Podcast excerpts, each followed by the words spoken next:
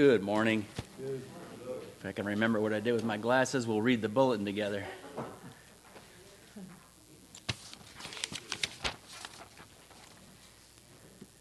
But because of his great love for us, God, who is rich in mercy, made us alive with Christ even when we were dead in transgressions. It is by grace you have been saved. Ephesians 2 4 and 5. Amen. Uh, scratch number two. We're not coming back tonight, so put that on for next week. Uh, back to Samson. Baby bottle drive uh, continues, of course, uh, until Father's Day. Get those full and bring them back. Prayer meeting Wednesday at 7. Andrea's number deficit. Um, SGBA conference coming June 21 and 22. That's coming so fast. What is that, about two weeks? Um, flyers with more information um, uh, on the foyer table. New Acts, I don't have one with me. New Acts and Facts and Days of Praise are here. Also, the free uh, Grace broadcaster for spring is out there if you haven't gotten yours. Make use of that stuff. Um, doesn't do any good sitting out there on the table. All right, what else? Nothing else. Our scripture for meditation this morning, Ephesians 2, read 1 through 10.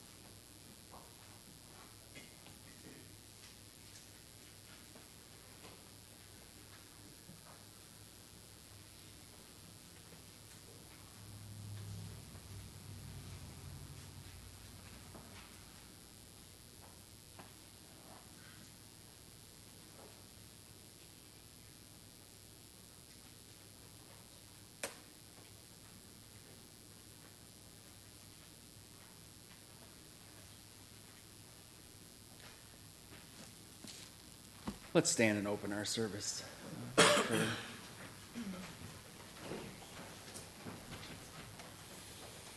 George, would you open for us today?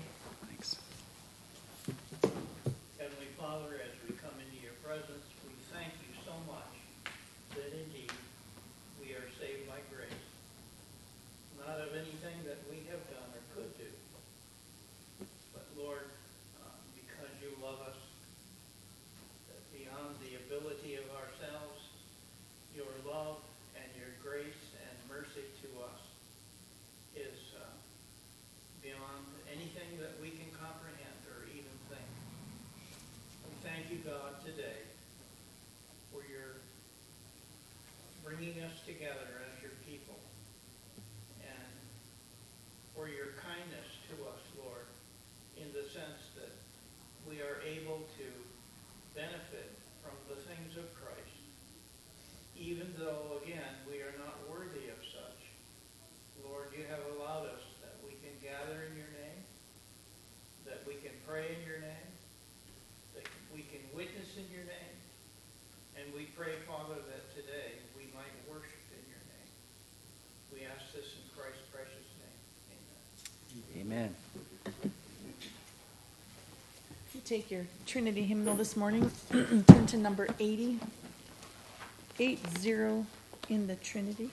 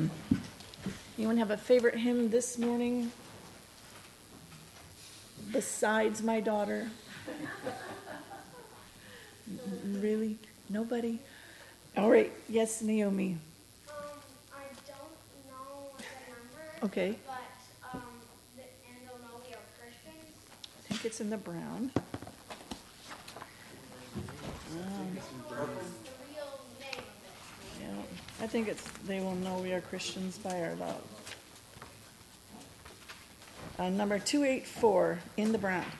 284. And why did you pick this one? Um it's been stuck in my head and i think it's a really good design and it feels a lot um how to show that we are Christians okay all right good hymn to get stuck in your head. Thank you.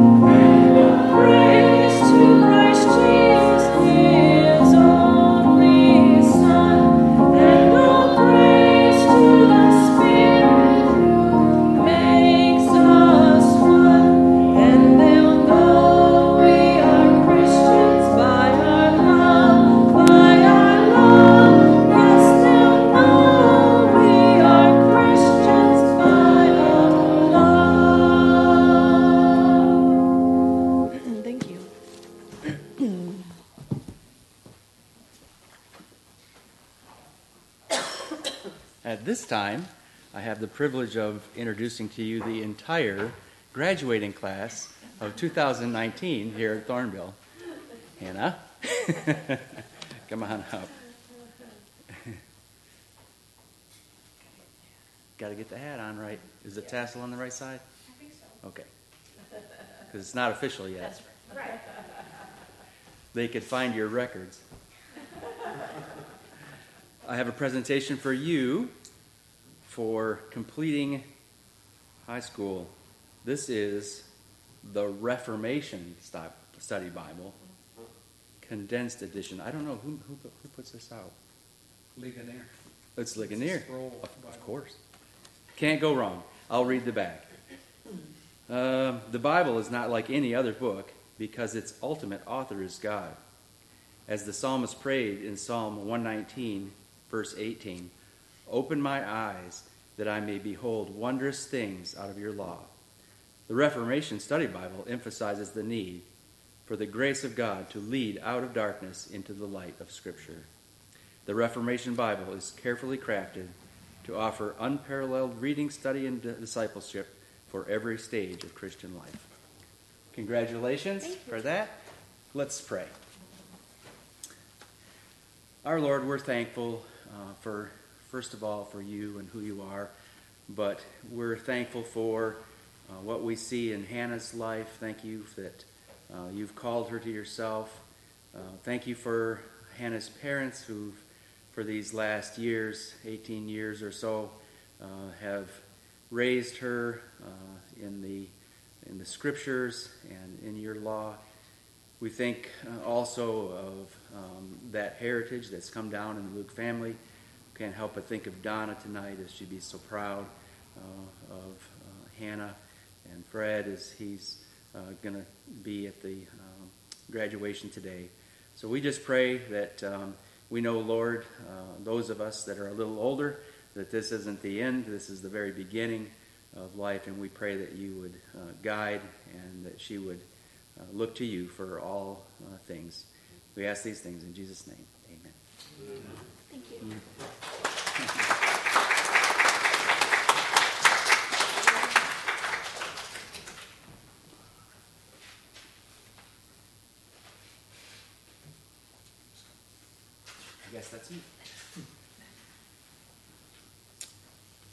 Scripture reading 1 Peter 2 7 through 10.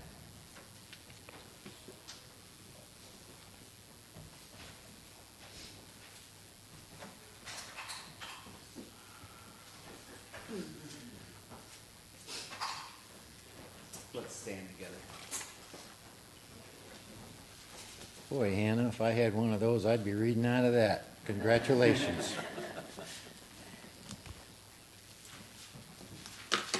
First Peter 2, 7 through 10, page 1888 in the Pew Bible.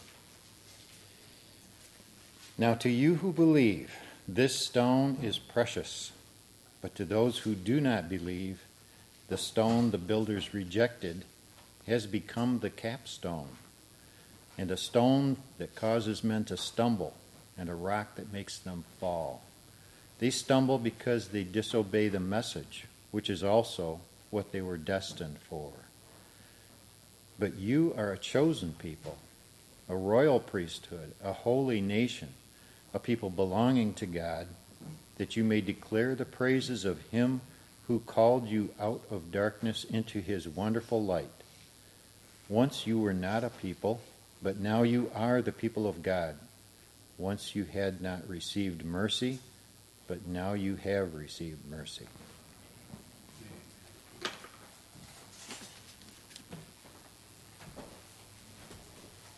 You take your brown hymnals again and turn to number 512. 512 in the brown.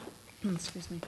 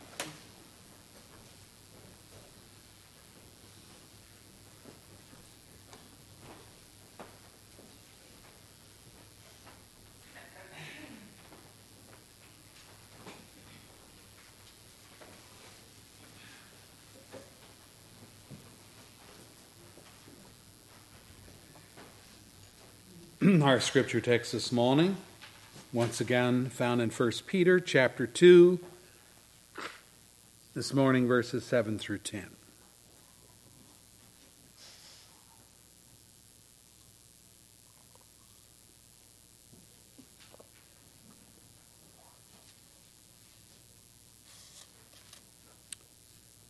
Our lesson from last Sunday looked at the doomsday forecast for all who reject the Jesus of the gospel. There's a great contrast in this. For believers, Jesus as the foundation stone upon which we build our lives is precious. But for unbelievers, he's not precious. He's a stone to stumble over and fall.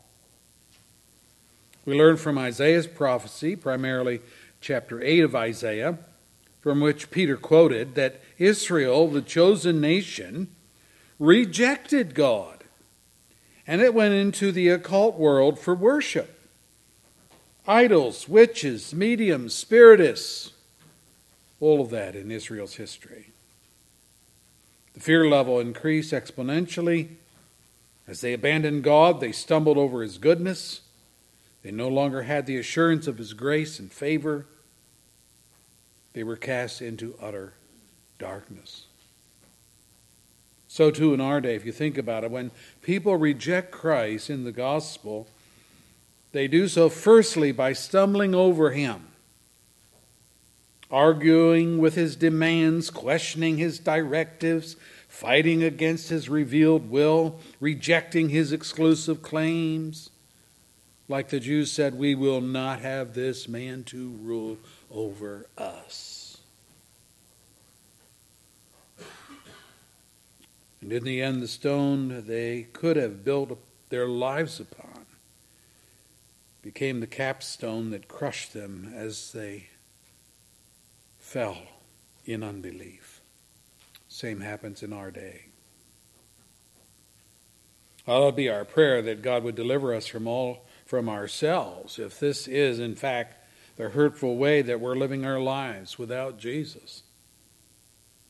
This is what unbelief does to us it makes us the enemies of God. It causes consequences for our actions that we wouldn't wish on our worst enemy. But it comes our way, it comes the way of anyone in their unbelief. Well, today's study moves us to a more pleasant and appealing subject as we talk about what God has done for every believer. As we come, let us seek the Lord's wisdom. Father, send your Holy Spirit upon us to open our eyes and open our ears that we might see and hear the truth of your word. Yeah, we can read the scriptures, and thankfully we have a copy. Probably most of us have multiple copies of the scripture in our possession or at home. But Lord, we pray that you would give us insight, not just being able to read the words, but insight as to what the words are saying, the truth that they are conveying concerning Jesus, who does not change, the same God who is the same yesterday, today, and forever. That's why we read and study the scripture because what God has declared about himself holds true century after century after century, right up to our present day. He does not change, which means he doesn't change his word, he doesn't change his mind, he doesn't change his actions. He is the solid rock upon which we can stand, if we will. And I pray we will. Grant us the Spirit to be our teacher in this hour. Thank you, Jesus. Amen. We're looking this morning at the subject what God has done for every believer. Peter's words here in our text had to had to issue this warning. Here it is, verse 8, which says of those who reject Christ, they stumble because they disobey the message, which is also what they were destined for. Such stumbling results in a terrible fall, also found in verse 8 there. But thanks be to God, this is not how things have to go. Stumbling, falling are the destined consequences of rejecting Christ in the gospel, verse 7. That's true. But, okay, what if, by God's grace, a person does not reject Jesus as Savior and as the foundation stone for his or her life? What happens if you do not disobey the gospel message, verse 8, which calls on men to repent of sin and to believe in the Lordship of Jesus Christ? Well, this morning I want to talk about three outcomes that Peter mentions for us that will occur if we are obedient to the gospel. Number one, we are a chosen people. Look at verse 9. I want you to observe here that Peter does not say that repentance of sin and believing the gospel message makes you a chosen people, but rather that such faith and acceptance of Jesus indicates that you are a chosen people. Faith and repentance are essential to salvation. It's clear that the scripture teaches that. No one is ever saved apart from trusting Christ as Savior and turning away from his or her sin. So, both faith and repentance are necessary, but they are the gifts of God to his people. And that is why Peter says, Peter says, you are a chosen people. He began this letter with these words Peter, an apostle of Jesus Christ, to God's elect. You who have been chosen according to the foreknowledge of God the Father, through the sanctifying work of the Holy Spirit, for obedience to Jesus Christ and sprinkling by his blood. Chosen to obedience to Jesus, chosen to be sprinkled by his blood. Could anything be more clear where salvation comes from? Part of that obedience to which we are chosen is the obedience of faith, Romans 1, verse 5, and the obedience of repentance upon hearing the call of the gospel. Can read about that in Acts 11, 18, as opposed to those who, verse 8 of our text, disobey the message. Two categories. Look at verse 6. See, I lay in Zion a chosen and precious cornerstone, and the one who trusts in him will never be put to shame. The Greek word for shame here is a compound word, kata meaning down, and iskomai to shame, hence to shame down. To shame down. What's that mean? It means to be humiliated, to be defamed. So Peter is speaking of the direct opposite of what happens to the unbelieving. They stumble, they fall, they are brought down, they are humiliated in their unbelief. But the believer has nothing to be ashamed of in those regards. It's similar, I think, to John's encouragement in 1 John 2, verse 28, now, dear children, continue in him so that when he appears, we may be confident and unashamed before him at his coming. And just three verses earlier, he wrote, See that what you have heard from the beginning remains in you. And if it does, you also will remain in the Son and in the Father. And this is what he has promised us, even eternal life. Jesus put it this way in Mark 8 38. Jesus said, If anyone is ashamed of me in my words in this adulterous and sinful generation, the Son of Man will be ashamed of him when he comes in his Father's glory with his holy angels. Mark 8, verse 38. Turnaround is fair play. You're going to be ashamed of Jesus here and now. He's going to be ashamed of you in the there and then. And the there and then and it lasts for eternity.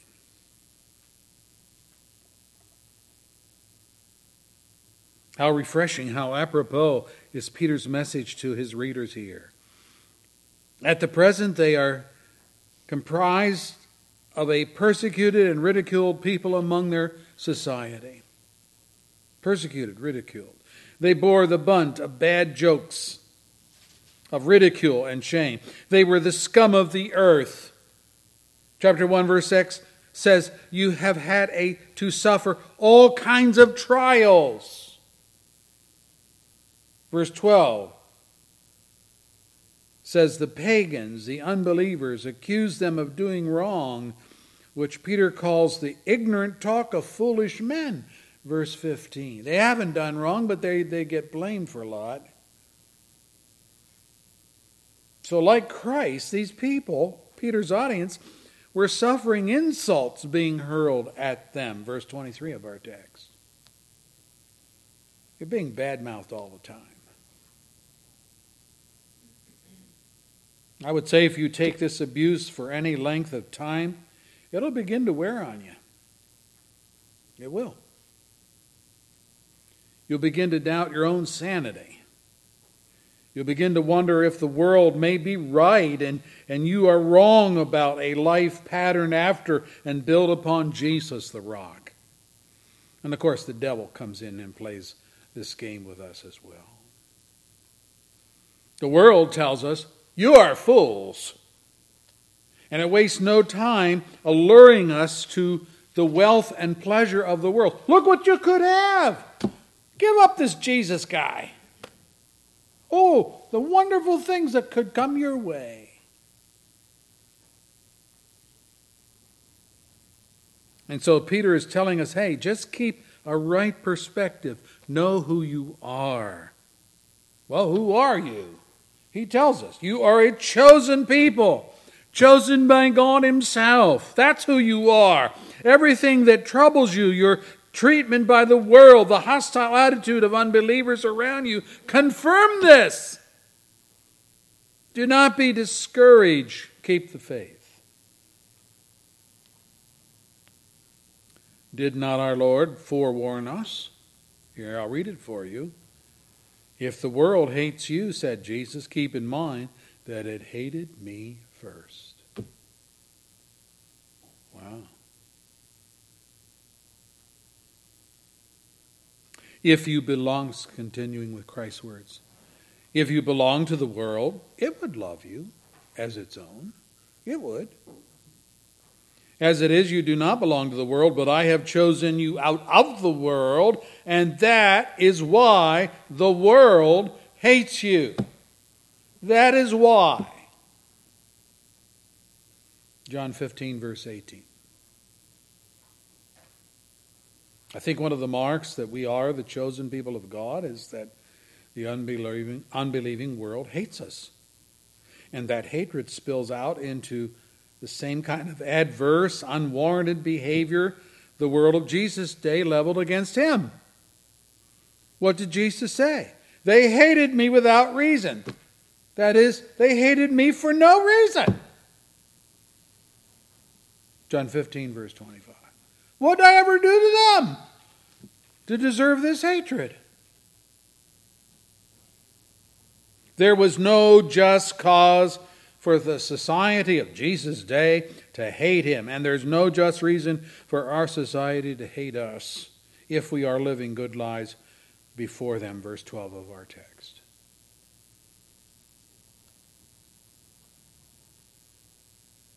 Who, who would ever think that a person would be hated for being good? Yet that's the case. So, with this information in tow, what then should our response be when trouble comes our way that is undeserved? because it's going to come. Jesus tells us what our attitude should be. Here it is Blessed are those who are persecuted because of righteousness, for theirs is the kingdom of heaven. Blessed are you when people insult you, persecute you, and falsely say all kinds of evil against you because of me. Rejoice and be glad because great is your reward in heaven. For in the same way they persecuted the prophets who were before you. You are the salt of the earth, but if the salt loses its saltiness, how can it be made salty again? It's no longer good for anything except to be thrown out and trampled on by men. You are the light of the world. A city on a hill cannot be hidden, neither do people light a lamp and put it under a bowl. Instead, they put it on a stand and it gives light to everyone in the house. In the same way, let your light shine before men, that they may see your good deeds and praise your Father in heaven. Matthew 5, verse 10 and following. Rather than hide who you are, your light, let it shine. We have an expression in our day let the chips fall where they may. What do we mean by that? Say, go ahead and pers- say what you want. Be nasty mouthed, ridicule me, scald me with false charges, whatever. Do your wicked thing. But I don't answer to you, I answer to the Heavenly Father. You see, persecution by the world is intended, it is intended to intimidate and to silence. But Jesus is saying, don't you do it.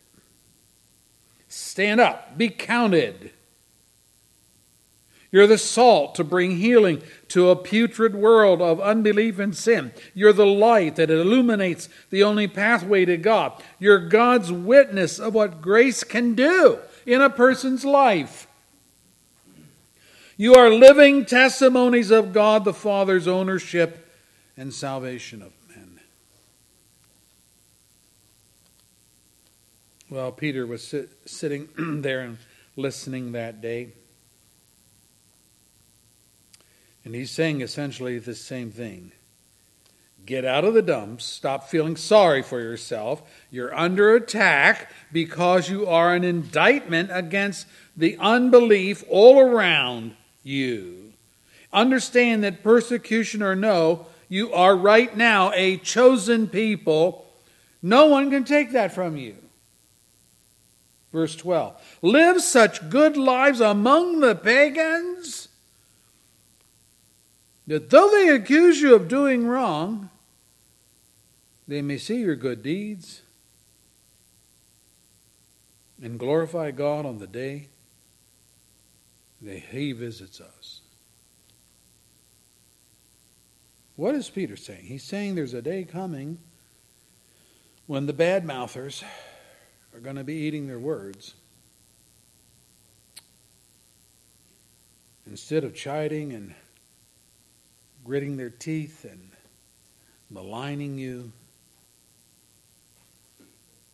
they're going to glorify God because of you, because of your life, if you live it openly in obedience to Christ. Not now, but the day's coming. So the first thing Peter says that we are a chosen group. We're the elect of God. Secondly, he says you're a royal priesthood. Now, a royal priesthood is a ruling or kingly priesthood. In some cultures of the world, it was, it is, the priest who ruled the people.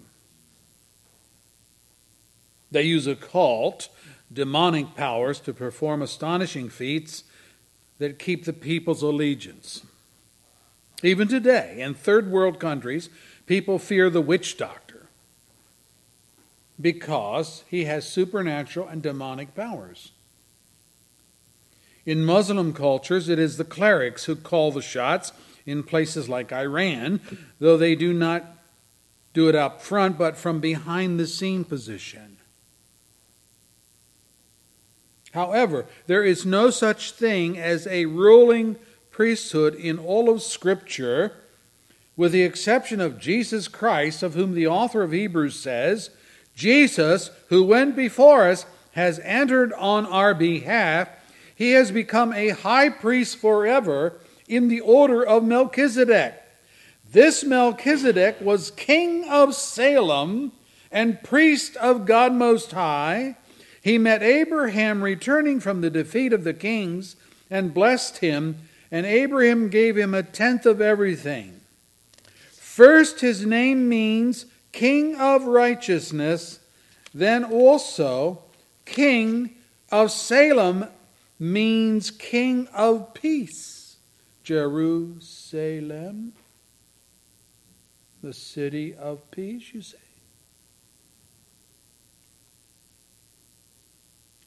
The writer of Hebrews is explaining what the name Melchizedek means.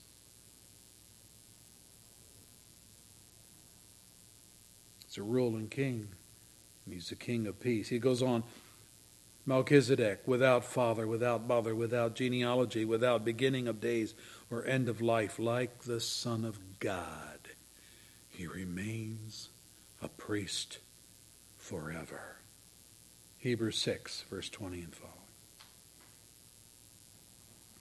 In chapter 7, he says, If perfection could have been attained through the Levitical priesthood, for on the basis of it the law was given to the people, why then were there still a need for another priest to come, one in the order of Melchizedek, not in the order of Aaron?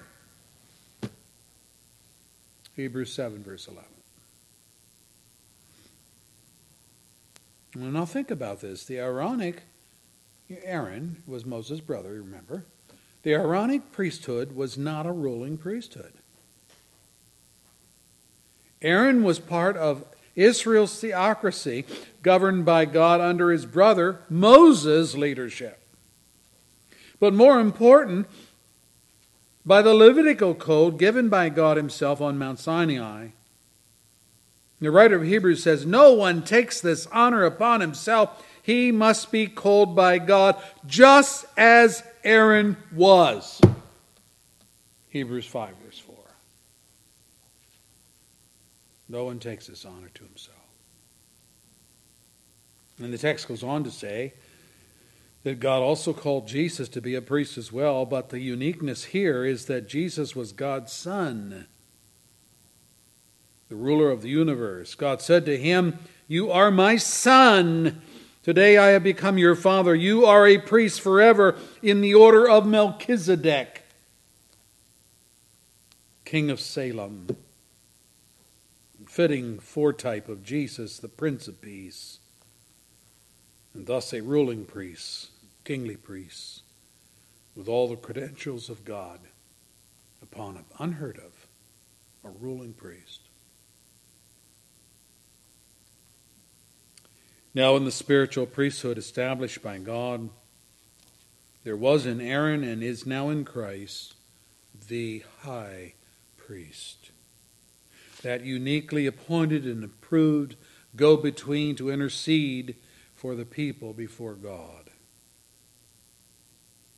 After describing the setup of the tabernacle, the writer of Hebrews states when everything had been arranged like this, the priests plural, many of them, the priests entered regularly into the outer room to carry on their ministry.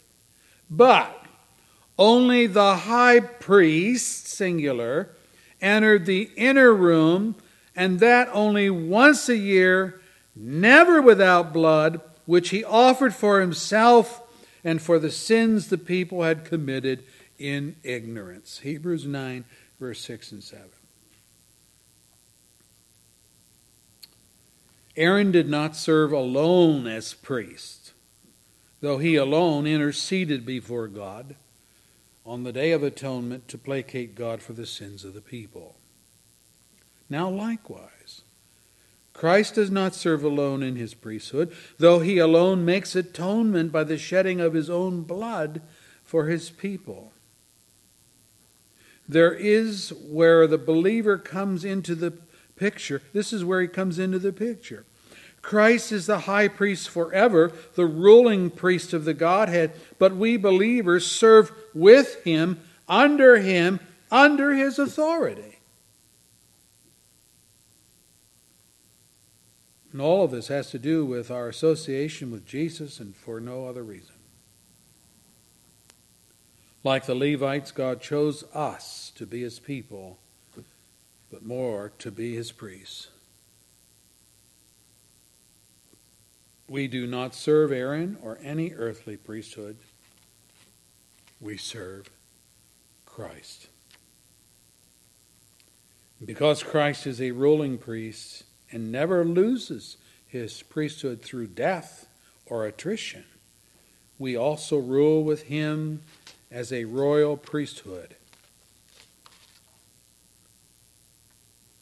There are certainly future aspects to this. For example, Paul says, here's a trustworthy saying If we died with him, we will also live with him. If we endured, we will also reign with him. If we disown him, he will also disown us. 2 Timothy 2, verse 11 and 12. Or from the words of Jesus Jesus said to them, I tell you the truth, at the renewal of all things, when the Son of Man sits on his glorious throne, you who have followed me will also sit on twelve thrones, judging the twelve tribes of Israel. Matthew 19, verse 28. Or we read in Revelation, they sang a new song. You are worthy to take the scroll and to open its seals because you were slain, and with your blood you purchased men for God from every tribe and language and people and nation you have made them to be a kingdom and priests to serve our God, and they will reign on the earth. Revelation 5, verse 9 and 10. And one more in Revelation 20, verse 6. Blessed and holy are those who have part in the first resurrection. The second death has no power over them, but they will be priests of God and of Christ and will reign with him for a thousand years. Revelation 20, verse 6. Now, acknowledging all of this, there are certainly present day considerations of the truth that we are a royal priesthood. Notice, not just royal, but a royal priesthood. Nature of the rule is spiritual, it is not carnal. We are not called to implement dictatorial rule over the brethren, though we are to have the discernment necessary to settle matters in a godly fashion. When the Corinthian church was taking members to the civil courts to settle disputes, Paul was outraged. He said, Do you not know that the saints will judge the world? And if you are to judge the world, are you not competent to judge trivial cases? Do you not know that we will judge angels? Boy, there's a statement. How much more the things of this life? 1 Corinthians 6, verse 2 and 3. And in verse 5, he says, I say this to your shame. Is it possible that there's nobody among you wise enough to judge a dispute between believers? But instead, one brother goes to law against another brother, and this in front of unbelievers. What a shame. What a disgrace. Now, as corroboration of this same principle, consider where Peter came up with this concept of a royal priesthood. It comes from Exodus 19, verse 6 and following. Let me read it. Exodus 19, 6. You yourselves have seen what I did to Egypt, how I carried you on eagle's wings and brought you to myself. Now, if you obey me fully and keep my covenant, then out of all the nations you will be my treasured possession. Although the whole earth is mine, you will be for me a kingdom of priests and a holy nation. Exodus 19, verses 4 and following. Now, kingdom here does not refer to territory or land, but to people. So God is saying, You are not an aggregate of individuals, you are an organized religious entity. You are not a republic, a self governing body but you are subjects of a monarch. What is more, you are a kingdom of priests. That is, there's no civil magistrate over you, but a spiritual one, even God whom you worship. This implies that everything we do in our service has religious character to it and is all to be done for God. I don't care where you work carpenter, case of Doug, in a shop, running a machine. What we do, we do for the Lord. We're His priests, operating in His world, giving forth a spiritual picture of the church ruled by a monarch the Lord Christ. Let me read it for you. Now you are the body of Christ, and each one of you is a part of it. 1 Corinthians 12 27. And in Romans 12, just as each of us has one body with many members, and these members do not all have the same function, so in Christ we who are many form one body, and each member belongs to all the others. Beautiful picture.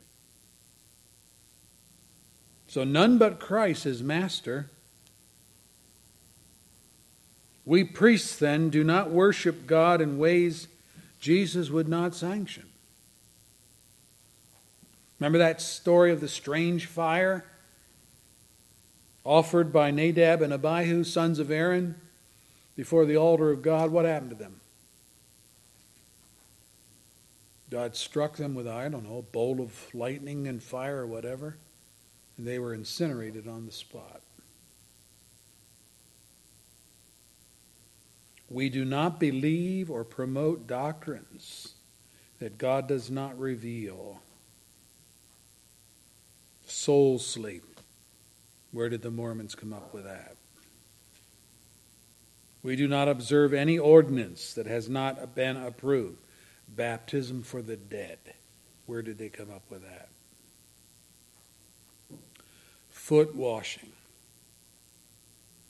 Where do we see that in the scripture as an ordinance? What is more, in our decorum, we do not follow our own logic and our own reasoning to determine the will of God or the nature of our service. To do so is to usurp our sovereign's place. We do not follow men, no matter how good an expositor of the Bible they may be. To do so is to exalt them to the throne which belongs to Christ alone as the head of his church. We have no right to think thoughts and act deeds because they seem good to us, or profitable, or spiritual. Our every move from morning to night is directed by our high priest, who is Christ. We are to think as He directs us to think. We are to do His bidding. Of course, that means you have to be a student of the Word of God to know what He thinks about this issue, that issue, and so forth. It's not going to come to you magically. The psalmist put it this way The fear of the Lord is pure, enduring forever. The ordinances of the Lord are sure and altogether righteous. They are more precious than gold, than much pure gold. They are sweeter than honey, than honey from the comb. By them is your servant warned, and in keeping them there is great reward. Psalm 19, verse 9 and following. Now you can't prove upon that. You can't prove upon perfection. The ruling high priest, Jesus, has made us all a royal priesthood. And then, thirdly, a holy nation of people belonging to God. Should not escape our notice that in all of these descriptions, Peter is emphasizing the collective whole. King James Version brings this out, not in our modern translations, however. It brings it out by saying ye. It's King James English. But ye is plural. Ye are a chosen generation. Ye are a royal priesthood. Ye are a holy nation. It's ye plural. It is you, but in the sense of your interconnection with the other people sitting next to you in the pew of this local church. Yes, we have a connection with other believers in remote parts of the world and the community. That's quickly realized whenever you meet a fellow believer and you have some time to interact.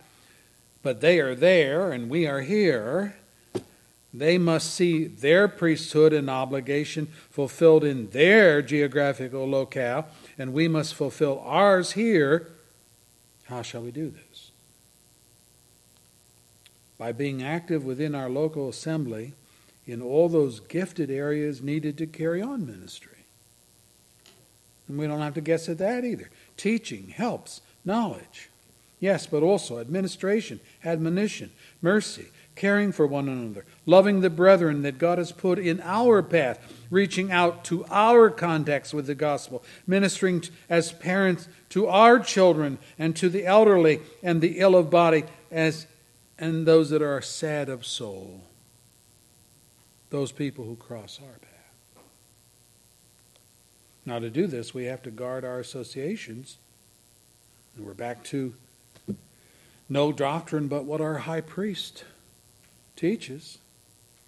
We have to watch our own drive for excitement and what we deem is honoring to God. We cannot put personal preference into the mix and say, oh, this is of God. People do that all the time.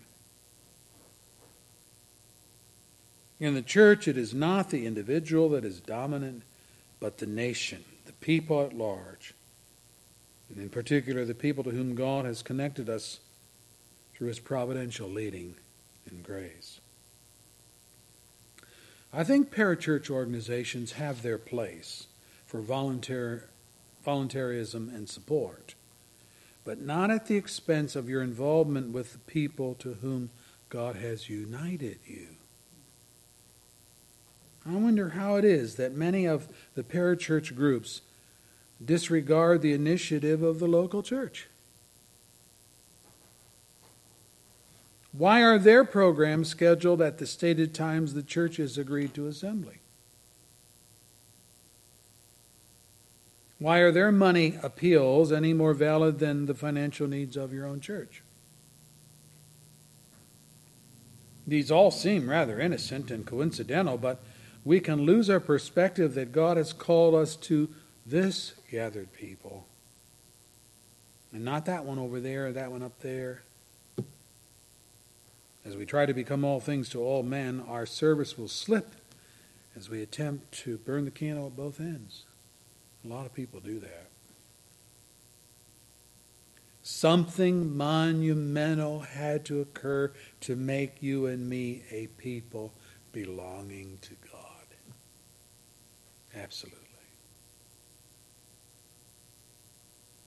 What was the radical transformation? Verse 9 We were called out of darkness into God's wonderful light. How radical is that? I mean, how selective. We saw some of this in Exodus 19.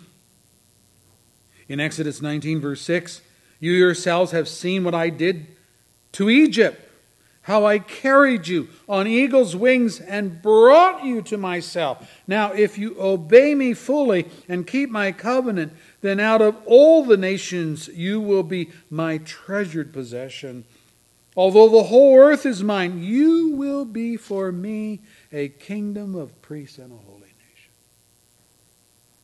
Pretty selective, huh? You know that Egypt in the Bible stands for the world the God hating, sin loving, spiritually ignorant world. That's Egypt. And Israel was part of that world at one time. They were just as superstitious, just as ignorant of the true God as the Egyptians were. What is more, all the nations of that day were in the same idolatrous mindset. Their gods were animals and birds and reptiles and stars and moons and sun, anything in creation except the Creator.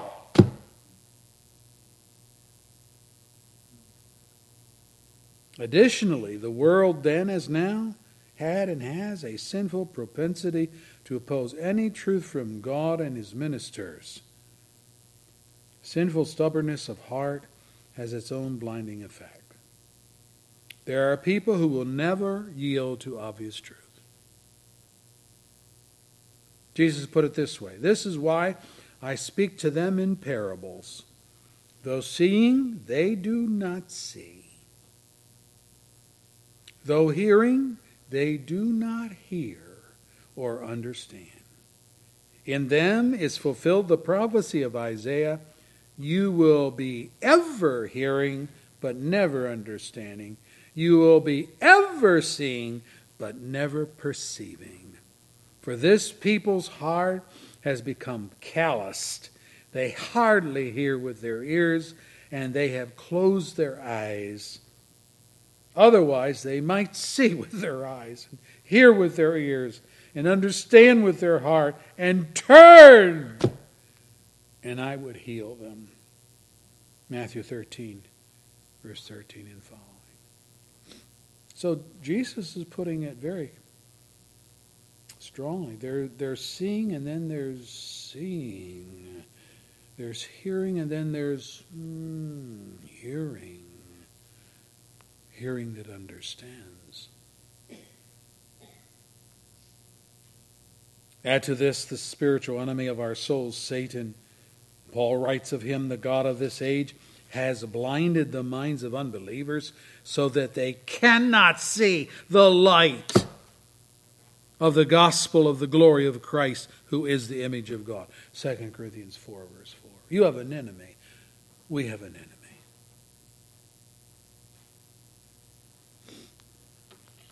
Some time ago, I was in a restaurant, the buffet style, and there was a blind woman in there going through the buffet line. Think about this now. A blind woman going through a buffet. She was completely dependent for her food upon her husband, who was leading her from food bar to food bar. He told her what was available to eat at each station. Do you want this? Do you want that? Here you have cranberry sauce. No, over here is the potato salad. And dit, dit, dit, dit, dit. What a spiritual lesson here. Satan leads people to the spiritual smorgasbord of the world's religions. He doesn't tell them what to eat, but he limits what they eat by the food bars that he takes them to. They may eat of Buddhism or Hinduism, of Catholicism or Protestantism, and they eat their fill. They may eat of it all but he never takes them to the gospel light food bar.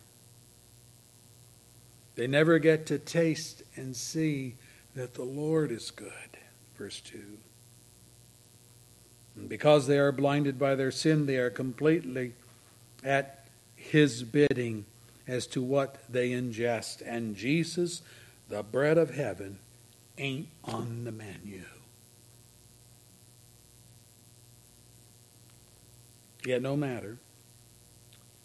The power of Satan to thwart the intent of God is zero. Paul put it this way For God, who said, Let light shine out of darkness, made his light shine in our hearts.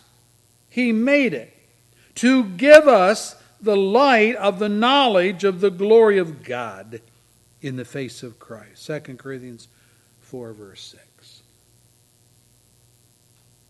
And if you read the context, it's in the context of Satan blinding the Corinthians. But God made his light shine in their hearts. God's call is effectual. It stomps on Satan's agenda and it fulfills God's. We sing the praises of him who called us out of darkness into his wonderful light. Second Chronicles 20, verse 6 states, O Lord, God of our fathers, are you not the God who is in the heavens? You rule over all the kingdoms of the nations. Power and might are in your hand. No one can withstand you. Light to darkness, from Satan to the Son of God. That's the first radical transformation. And God is in control of that. And then Peter says, secondly, you were once without mercy, but now you have received mercy. Verse 10. Do you know that no one has any rights before God? No one. No one has any claim on God. God is not obligated to you in any way. You owe him, he doesn't owe you. Your sin forfeited any connection to his favor. To stumble and fall over Jesus is the deliberate rejection of God's Son that will earn you a spot in hell, but not in heaven. Justice will accommodate your choice unless mercy steps in and rescues you from self destruction. And that's what God has done for every chosen child he loves brat kids notwithstanding, rebel defiance all the same. God in His sovereignty says, I will have mercy on whom I have mercy, and I will have compassion on whom I have compassion. It does not, therefore, depend on man's effort or desire, but on God's mercy. For the scripture says to Pharaoh, I raised you up for this very purpose that I might display my power in you, and that my name might be proclaimed in all the earth. Therefore, God has mercy on whom he wants to have mercy, and he hardens whom he wants to harden. Romans 9, verse 15 and following. I would say it this way that God is glorified in both. In both. The judgment of sinners, as in the case of Pharaoh, glorifies God's justice. And mercy to the sinning people of God glorifies his love. May God be praised this day for both. We need to praise him for both. And many here today who have rejected Christ and the gospel to this point, may you today come out of the darkness by coming to Christ in faith and repentance. Your destiny hangs in the balance. Our Lord, we thank you for your word. Thank you for being the sovereign that you are. If you weren't, there'd be no salvation for any of us. We would go on our stubborn, sinful way, defying you, hating you, justifying our sin, loving the pleasure of it, having no time and no place for God in our lives.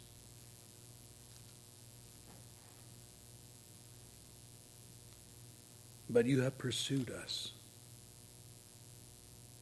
You have not given up on us. You tracked us down. You corralled us, as it were, and brought us to the foot of the cross. You didn't let one of your sheep, not one of your sheep, escape.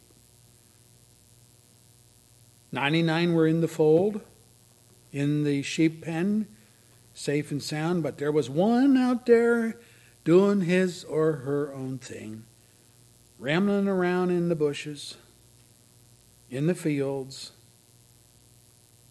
and you left the 99 and went out and found that one and carried it home. None of us, your people, escaped. And we praise you for that. We thank you for that. The world thinks they're masters of their own destiny. We believers know that we're masters of nothing, that God is the master of all, and Christ Jesus is Lord and King. And you brought us into the fold. And for that, we are eternally grateful and thankful. And we pray that you would continue to do your work in our day. Send your Holy Spirit upon us, not just to teach us, but to woo us, to draw us, to bring us into your fold. For the glory of Jesus and for our good, we pray these things. Amen. Brown hymnal number 466. 466. Great hymn. Jesus, lover of my soul. Let's stand.